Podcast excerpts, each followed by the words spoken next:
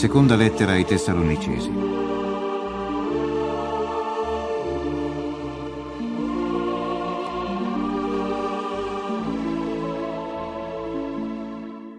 Paolo, Silvano e Timoteo alla Chiesa dei Tessalonicesi, in Dio nostro Padre e nel Signore Gesù Cristo.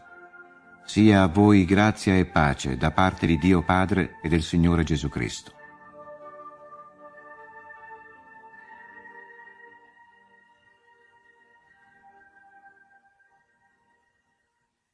Dobbiamo rendere grazie a Dio in ogni momento per voi, fratelli, come è giusto, poiché la vostra fede cresce oltremodo e la carità di ciascuno di voi verso gli altri sovrabbonda, tanto da gloriarci noi stessi di voi davanti alle chiese di Dio, per la vostra perseveranza e la vostra fede in tutte le persecuzioni e tribolazioni che sopportate, segno del giusto giudizio di Dio in cui siete stimati degni del regno di Dio, per il quale anche soffrite.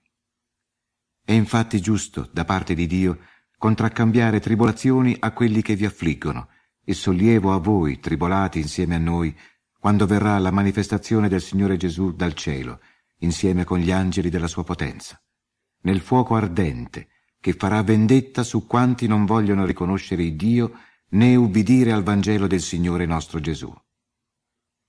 Costoro saranno puniti con una pena eterna, lontani dalla faccia del Signore e dallo splendore della sua potenza, quando in quel giorno verrà per essere glorificato nei suoi santi e per essere ammirato in tutti quelli che hanno creduto, poiché la nostra testimonianza tra voi fu accolta. A tal fine noi preghiamo sempre per voi, perché il nostro Dio vi faccia degni della vocazione, e con la sua potenza dia buon esito a tutta la vostra volontà di bene e a tutta l'opera della vostra fede, affinché sia glorificato in voi il nome del Signore nostro Gesù, e voi in Lui, per la grazia del nostro Dio e Signore Gesù Cristo. Vi preghiamo, fratelli, quanto alla venuta del Signore nostro Gesù e la nostra riunione con Lui, a non agitarvi facilmente nel vostro animo, a non spaventarvi né da oracoli dello Spirito, né da parola o da lettera come spedita da noi, quasi che il giorno del Signore sia imminente. Nessuno vi inganni in alcun modo. Infatti, se prima non viene l'apostasia e non si rivela l'uomo dell'iniquità, il figlio della perdizione, colui che si oppone e si innalza su tutto ciò che è chiamato Dio o che è oggetto di culto, fino a sedersi egli stesso nel Tempio di Dio, dichiarando se stesso Dio. Non vi ricordate che essendo ancora in mezzo a voi, vi dicevo queste cose? E ora sapete ciò che lo trattiene, in modo che si manifesti nell'ora sua. Infatti, il mistero dell'iniquità è già in atto. C'è solo da attendere che chi lo trattiene sia tolto di mezzo. Allora si manifesterà l'iniquo che il Signore Gesù distruggerà con il soffio della sua bocca e annienterà con la manifestazione della sua parusia.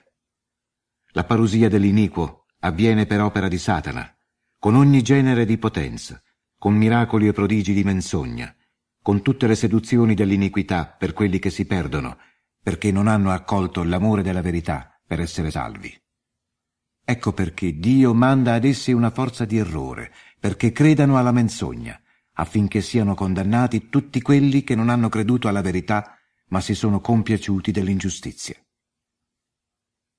Ma noi dobbiamo rendere grazie a Dio sempre per voi, fratelli amati dal Signore, perché Dio vi ha scelti fin da principio per la salvezza nella santificazione dello Spirito e nella fede della verità.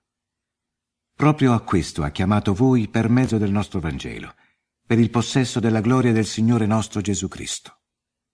Pertanto, fratelli, state forti e conservate le tradizioni nelle quali siete stati istruiti, sia per mezzo della nostra viva voce, sia per mezzo della nostra lettera.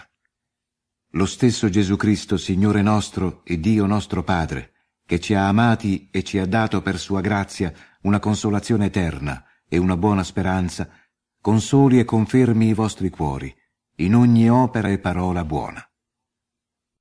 Per il resto, fratelli, pregate per noi affinché la parola del Signore continui la sua corsa e sia glorificata come lo è presso di voi, e noi siamo liberati da uomini perversi e malvagi.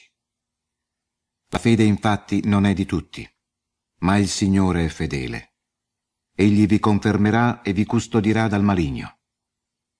Riguardo a voi, abbiamo fiducia nel Signore, che quanto vi comandiamo già lo facciate e lo farete.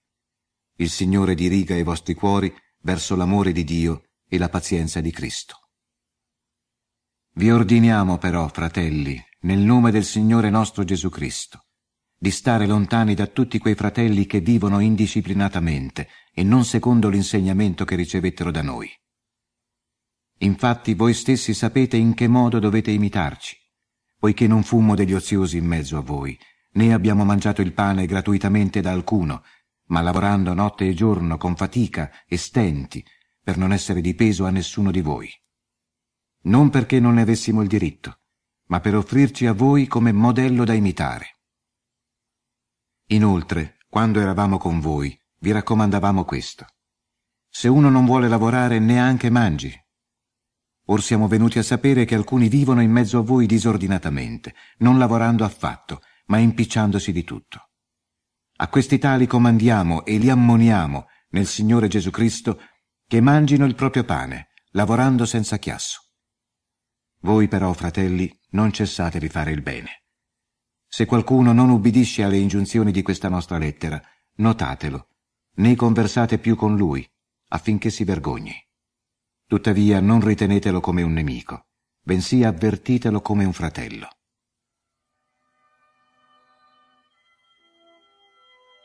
Lo stesso Signore della pace vi dia la pace sempre e in ogni maniera. Il Signore sia con tutti voi. Il saluto è di mia mano, di Paolo. Questo è il sigillo di tutte le lettere. Così io scrivo. La grazia del Signore nostro Gesù Cristo sia con tutti voi.